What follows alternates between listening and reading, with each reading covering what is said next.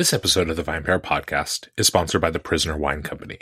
Check everyone off your gift list, including yourself, during the biggest sale of the season. From now until Monday, November 27th, save 20% when you purchase 12 or more bottles of select wines online, including the best selling Prisoner Red Blend. For free ground shipping, simply use code CASE20 at checkout. Head to theprisonerwinecompany.com to shop now.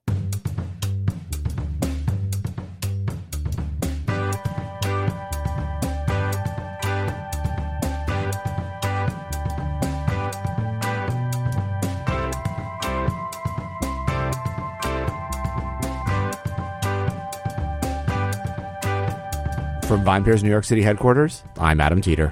And I'm Joanna Sciarrino. And in Seattle, Washington, I'm Zach Geballe.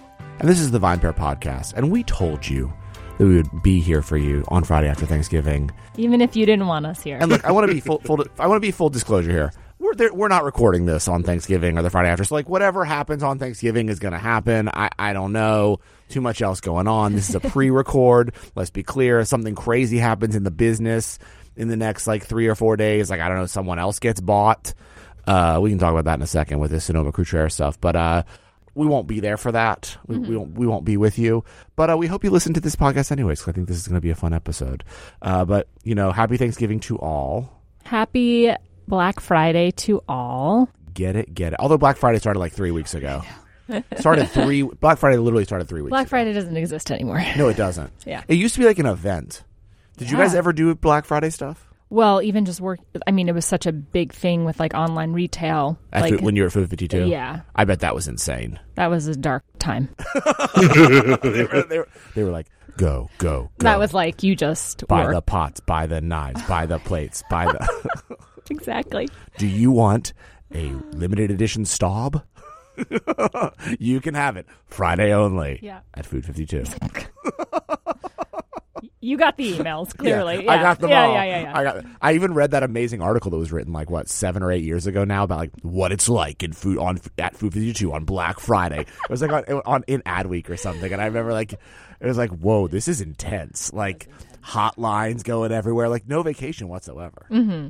I mean, that's a nice part of not working in like e-commerce. Yeah, or not being a part of that. I also, yeah, I just I I would go once in a while. Never like to the Walmart in the parking lot for the Stampede, but. Truly, yeah. Yeah. But when we would sometimes go home to Naomi's family, they, you know, in Lancaster, outside of Lancaster is a huge outlet mall. Mm-hmm. And it would be sometimes fun to go at like two in the morning on Thursday. Or sorry, I guess Friday morning. And I'd go with like her sister and whatever, and we'd like just go around to see. Um, I think we did it twice, but I've never been a big Black Friday person.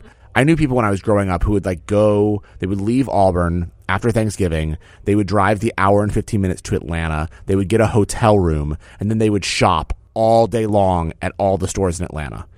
I just like, nah. That's nah. It, really intense. Yeah. I mean, I get it, I guess. Not the stampeding and the violence. Just like the, con- like, getting the deals. money. Well, getting the Capitalism. I like it. Anyways, so, uh, what have you guys been reading on the site, Zach? You you kick it off, buddy.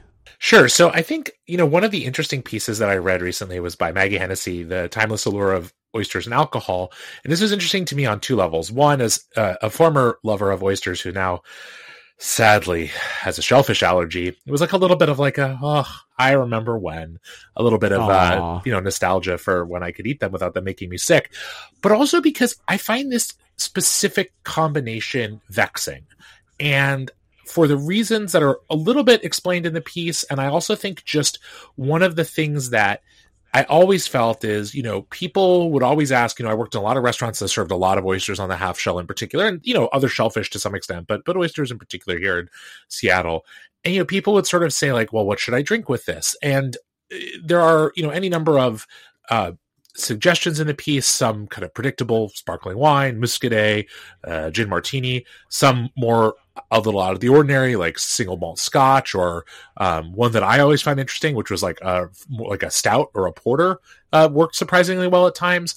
But the but the fundamental part of this is that like as I got further and further along in my enjoyment of bivalves before I could no longer could, I found that what I really wanted to do when I had oysters was just to have the oysters, and I would drink all the rest of the time but like uh-huh. they, they have us a good oyster has like enough going on with it that it almost in the same way that I didn't want cocktail sauce or even horseradish or lemon or anything, and just kind of wanted to enjoy the oyster by itself. I think where I ended up landing was like, to me, the ideal pairing with oysters is just another oyster. So that's kind of where I was. You're such a purist. Yeah, you're Zach. such a purist. In that way, yes, I was. Now I'm just a, a unable, sadly. Joanna, what about you? What have you been reading? Um, there was a great piece on the site from Aaron Goldfarb about the infiltration of OnlyFans creators on private whiskey in private whiskey groups that I thought was super interesting. I am not a member of any private whiskey groups. I don't I don't know too much about OnlyFans myself, um, but I thought this piece was super interesting because um, basically it, it explores. Uh, there's an OnlyFans creator in particular who actually happens to really like bourbon and kind of how they deal with the um, creators who join these groups and what they're there for and why they're there. Um, so I think that's a it's a good read. You should read it if you haven't. I, I know Zach uh, wish there was more, a little bit more, uh, some more details, salacious details, as he put it. Um, but yes, super interesting piece. Yeah, Aaron does point out in the in the uh, in the piece that for a group of people who are usually more than happy to flaunt their whiskey collections, relatively few of them were interested in talking about what OnlyFans creators they might subscribe to, which you know I can understand. but I was I will say that the the one thing that I loved about that piece in particular, and, and I think Aaron did a good job of talking about this, and remains a fascinating kind of concept, is how the confluence of these two markets, both of which in some sense are centered around mostly men with a lot of disposable income have such overlap and that was the most interesting thing to Yeah. me is you know this this was there's a natural resonance there um that I don't know that I had thought about before, but as soon as I saw the headline and started reading the piece, I was like, ah, yes, this makes total sense. Yeah, I mean they're there for a reason, right? Yes, Tater's got the money and perhaps the lack of uh, discretion. Adam. Well, I, co- I I read a little bit about what I want to talk about, which is our coverage. Uh, this is not the full topic for today, but uh, our coverage of Duckhorn's purchase of Sonoma Cutrer for four hundred million dollars this past week, um, and I've got to be honest. I actually don't think I've ever had Sonoma Cutrer before. Maybe once I think so. I have. I think so. Here at the office. Have they been here before? No, I don't think so. Well, then I haven't had it before. Surely some Chardonnay, right? Yeah, but like I can't. I guess like what I'm. I don't remember it. Right, sure. Okay. Uh, and obviously, I think Dow, while I've only had that a few times, has made a much bigger impression on me in terms of the way I feel like they market themselves. So, so I- I don't really know what Sonoma Cutrer is as a brand. So the four hundred million dollar price tag to me was very interesting because it seems very high for a brand that I would I would say that I think a majority of people in my demographic, especially in cities, aren't as aware of. Even though I do know it is a very big Chardonnay brand and probably only competitive to Rombauer, which also makes me like very curious now about how much Rombauer was paid for. Because if they were bought by Gallo and this went for 400 million, like what did Gallo pay for Rombauer? Because you know, it is arguably the much more famous of the two Chardonnays. Uh, you know, and I don't, I don't get the sense necessarily that that Brown-Forman wanted to fully unload this, but I always had also wondered why Brown-Forman was owning a, a wine company. Uh, they are a, you know, the makers of Jack Daniels. They they don't really need, nor do I think they probably have the same expertise to own a wine company. How long have they owned it for? Do you know? I have no idea, but maybe the reason I wasn't as well aware of it is because it was owned oh, by sorry, them. 1999. Yeah, so like it feels like to me like that was bought by a member of the family that really just wanted to get, they got into wine and wanted to own a winery, um, but is again never felt like a, a really great fit and probably was always like the sort of bastard in the corner that they didn't really care about as much. I mean, they make just so much money off of Jack, and then they have so many other spirits brands. Um, I think it's actually a lot harder. This is a, lot, a topic for down the road, but I think it's a lot harder for traditional spirits companies to then get into wine than I think it is for traditional wine companies to then get into spirits. I think you've seen. I just. I, I don't know. You know, I feel like you see more success of that. You see, you know, Constellation traditional wine company now in spirits doing fairly well with them. Gallo, traditional wine company, now spirits, doing exceptionally well with them. Diageo offloaded all of their wines. I don't think you could name the wines Campari owns, though they own some. Remy Cointreau owns some wines. Don't think you can name them. Uh, you could argue LVMH was a traditional wine company, then, you know, obviously Hennessy, uh, and now has great spirits. Pernod owns some wines again, but they are all second to their spirits. I think it's a lot harder. Um, that's a good topic. We'll talk about that down the road. But uh, anyways, I don't know. I was I was curious, like you know, before we before we jumped on this pod, Zach, you were saying you did serve a lot of this wine. So what was your sort of impressions when it was sold?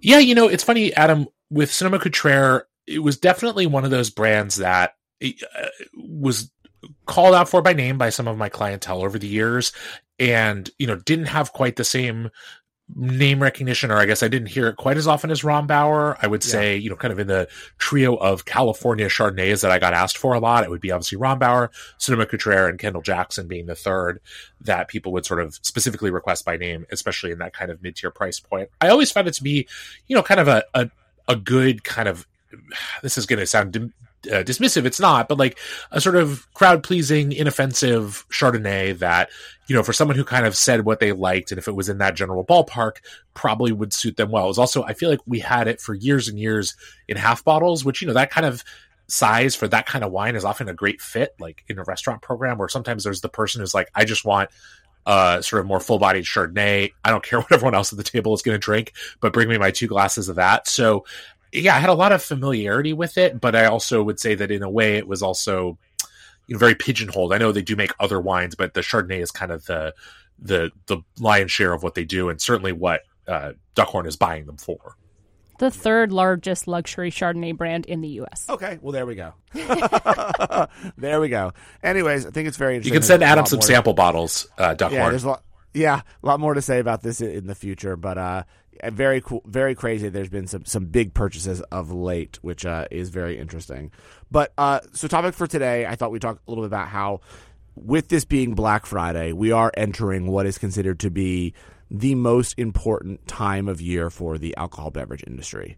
Uh, this is sort of like you know Thanksgiving kicks it off, and then we really go into the marathon of parties, entertain, you know, entertaining at home, etc., all the way through New Year's Eve and day, uh, at which point some fools do dry January. But that we're not there yet. Uh, but it, really is a very interesting time because it is a time when I think a lot of brands, you know, try to make up for you know, falling behind throughout the rest of the year. It's also a time when people do offerings to try to gain market share to, you know, it's it's when basically all the eyes of consumers are on the alcohol beverage industry in a way that you know they aren't throughout the rest of the year. I think the rest of the year you have your enthusiasts that are always paying attention to you know the areas of of be- the beverage world that they are interested in. Uh, you have certain seasons when like everyone's looking at tequila in the spring and around Cinco de Mayo, or everyone's looking at bourbon during Derby, or in the early fall, or everyone's kind of thinking about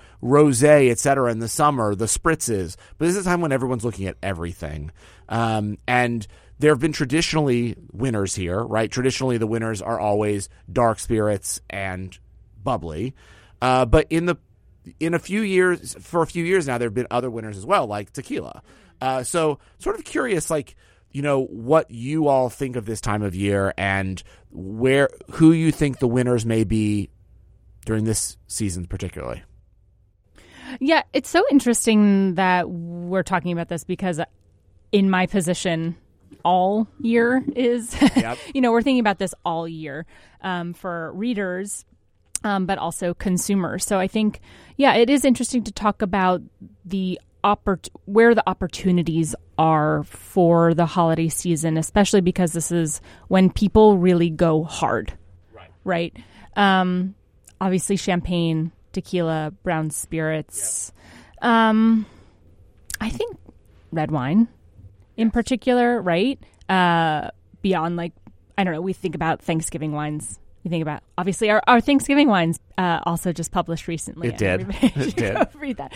Um, but um, like Beaujolais, right? And I think there's a big opportunity there to carry into the Christmas holiday too. Yeah, this this is definitely the time where wine could like show up if it wanted to, and uh, wanted to. yeah, and, and talk to the rest of the consumer base. But that's you know, let's not pick on wine today. It's you know, it's it's the day after Thanksgiving. Wine's probably bloated and full, but um, I I do think that you know, the biggest thing I think we're going to continue to see this holiday season is the the rise of tequila.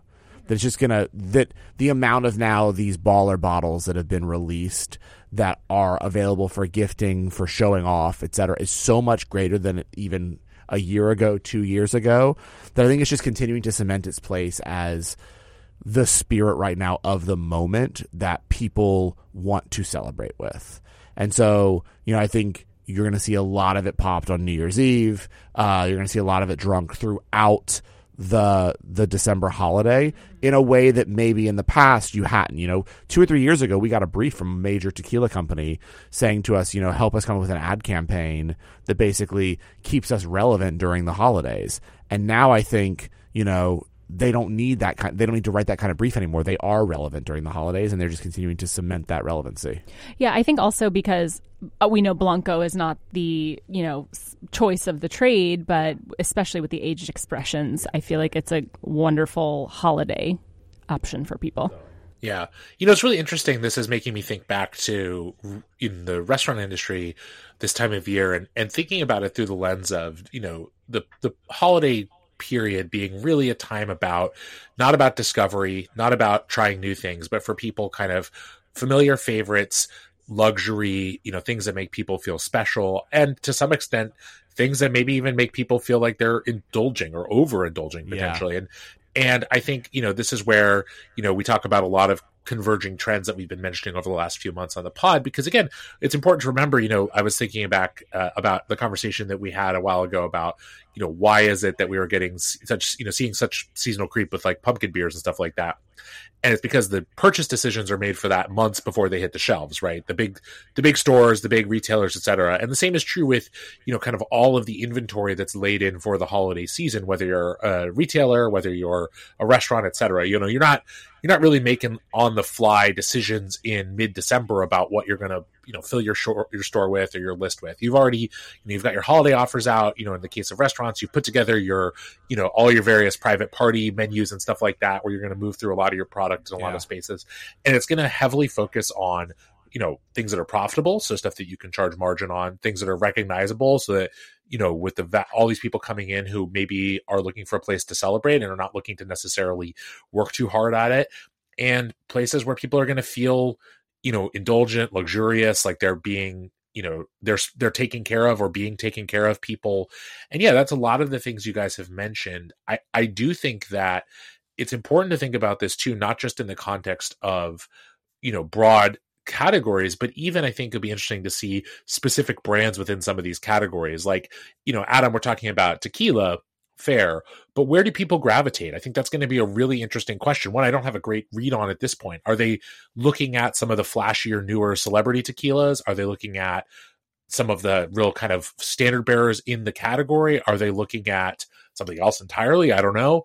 I, I, think that's where you know you really see this because whereas other parts of the year can be much more about something new catching people's eye i do think that this time of year is really about things with pedigree things with um, a premium image, things with established uh, sort of history of of people enjoying them. Because again, so much of the purchasing that is being done this time of year is not for ourselves, right? People are buying bottles, whether they're wine, spirits, etc., as gifts. They're holding parties. They're taking bottles to other people's houses for events, etc. And so there's a different sort of thought in most people's minds and when you step outside of the you know our sort of sphere of like people who are very much in the know for a lot of people that is a fraught scary topic if you're gifting or bringing something to a party. And so you're going to, of course, turn towards a category of product and a, a specific brand that you feel like everyone recognizes the pedigree of. Yeah. And what about in the um, cocktail space?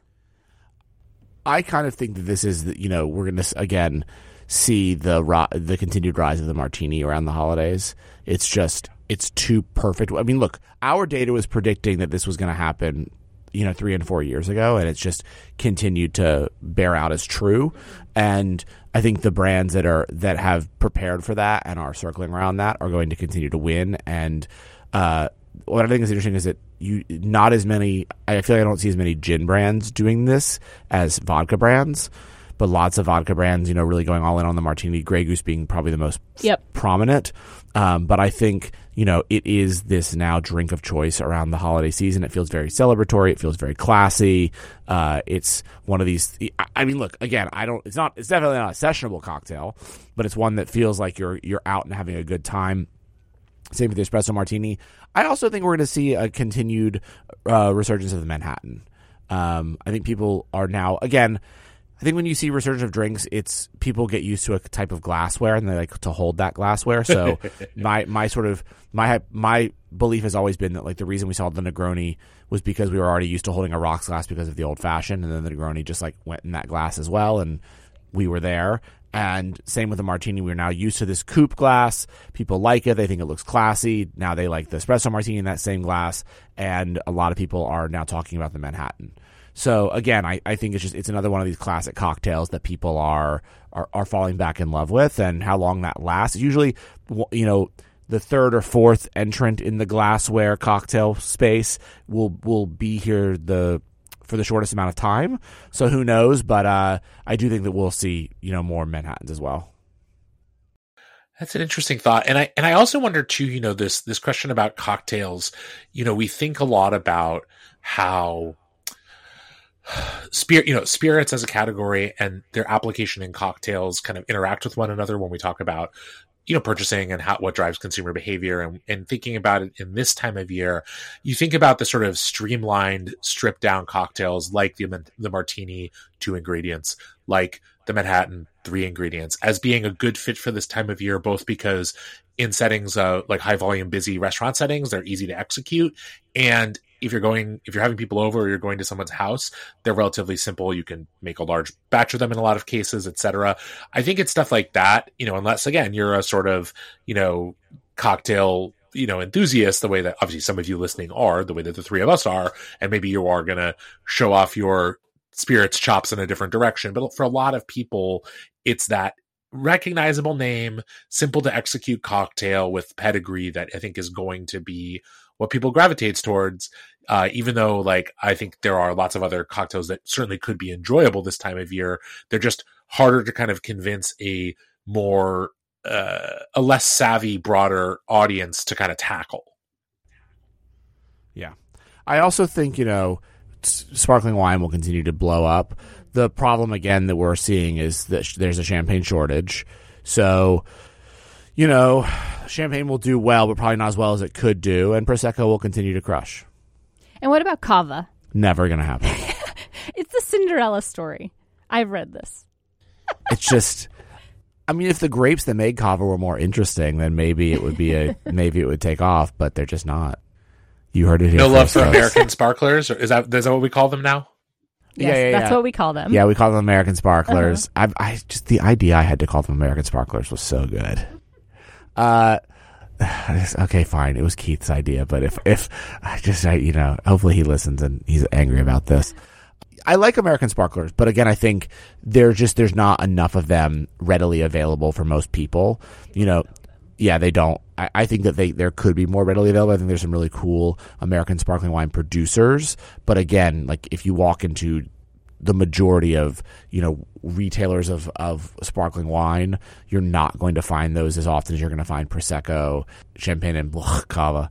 Uh, but uh, I I do think that prosecco is just like it's the one to beat, and no one's going to beat it anytime soon. It's just it's it's too easy. So I have a question for you guys. So so far in this conversation, we've talked a lot about spirits and some about wine. Do we think that this is a time of year that Nope. Beer? Beer, nope, absolutely not. What about what about seltzer? Yeah, yeah. Like uh, if you're at if you're at like the office party for sure, people are gonna be slamming seltzers. Yeah. When when you're like the sad office party, right? The one where like your employer doesn't even like get a venue. You know, like we take our entire staff to dinner. Besides you, Zach, sorry you're in Seattle, but like everyone to dinner. I'm an you know, expensive date anyhow. It's okay. plus ones, cocktails, wine, but like the trend recently has been like Shack, Shake Shack in the conference room of like you know the publication you work at. Uh, and I think that's where you know you'll see people drinking beer and seltzer and whatever, like, or just the more casual party that someone does. But I don't think you will see it as much because people just think of wine and spirits as much more celebratory. This is this Yeah. is wine and spirits kind of like time. Yeah, I feel like this is a really tough time for beer. Yeah, Like everyone tries to make like barley wine happen, um, large format beers. I don't want to be bloated at the holiday party. You know what I mean? like I just don't. Or at least if you do, you want it to be off like past apps, not off a beer. No, like yeah. Right? Adam? Yeah, no, below, no. Like, also get we will talk. This will be a different episode, but get your eggnog the fuck out of here. But anyways, uh, I I think yeah, no one wants to have like just like all that gas. Not fun, not fun. I it, and you know what? Also, beer and seltzer have had their time. They've they've owned the fall if they were smart. Right there's more people. It, it's tailgating. It's you know it's it's outdoor sports activities it's it's Halloween now. Apparently, you know how many parents I saw trick or treating with their kids drinking beer and seltzer while they were trick or treating with their kids all over Brooklyn. All of them. Wow. Like it, that was that was their time, man. Mm-hmm. They're gonna get it. By the way, if they're smart, they're gonna have their time again when the Super Bowl runs around, rolls around only a month later. So like, I just think with the holidays, it mostly is a time for spirits and wine, unless again you go with your coworkers to a bar after work for you know a, a celebratory drink on a Friday in December, like we did a few years ago. We all left VinePair the last Friday before the holidays and all went to like a, a you know Irish pub around here, and everyone in the pub was drinking, taking shots of Jameson, but drinking Guinness. We saw lots of High Noon, lots of White Claw, mm-hmm. because you're out with your coworkers, and like yeah, then no one's like, oh, I'm gonna be the jerk that orders the Negronis and the martinis at the Irish pub, but like. That's a very different environment. But when you're at like the holiday holiday parties, I just don't think you're going to see it as much. Don't forget about the Bud Light flannel pack. Oh, I don't want to talk about the Bud Light flannel pack. that memory is seared in my brain. Sadly, I wish I could forget about it. I can't. They now, try. guys. They try to be seasonal. Anyways, that is our show for today, folks. I just don't know how. We'll end on a high note. yeah, look, I, I wish everyone a happy holiday season. I, you know, I think it's going to be a lot of fun to see what happens through these next, you know, four to five weeks in terms of the, our industry. If you have burning questions, let us know. Podcast at vinepair.com. We're happy to tackle those subjects. And uh, hope you again had a great Thanksgiving. Get through the weekend and uh, war damn eagle. I will talk to you guys next week. Stay safe. Sounds great. Thanks so much for listening to the VinePair Podcast, the flagship podcast of the VinePair Podcast Network. If you love listening to this show, or even if you don't, but I really hope that you do, as much as we really do love making it, then please drop us a review or a rating wherever it is that you get your podcast, whether that be iTunes, Spotify, Stitcher, anywhere. If you are listening to this on a device right now through an app, however you got this audio, please drop a review. It really helps everyone else discover the show. And now for some totally awesome credits. So, the VinePair podcast is recorded in our New York City headquarters and in Seattle, Washington, in Zach Geballe's basement. It is recorded by Zach, mastered, and produced by Zach. He loves all the credit. Keep giving it to him. Drop his name in the reviews. He's going to love hearing how much you love him. It is also recorded in New York City by our tastings director, Keith Beavers, who is the managing director of the entire VinePair Podcast Network. I'd also love to give a shout out to our editor in chief, Joanna Sciarrino, who joins us on every single podcast as our third and most important host. Thank you as well to the entire VinePair staff and everyone who's been involved in making VinePair as special as it's become. Thanks again for listening, and we'll see you next week. Visit theprisonerwinecompany.com to explore all of their offerings this holiday season and remember to use code CASE20 at checkout.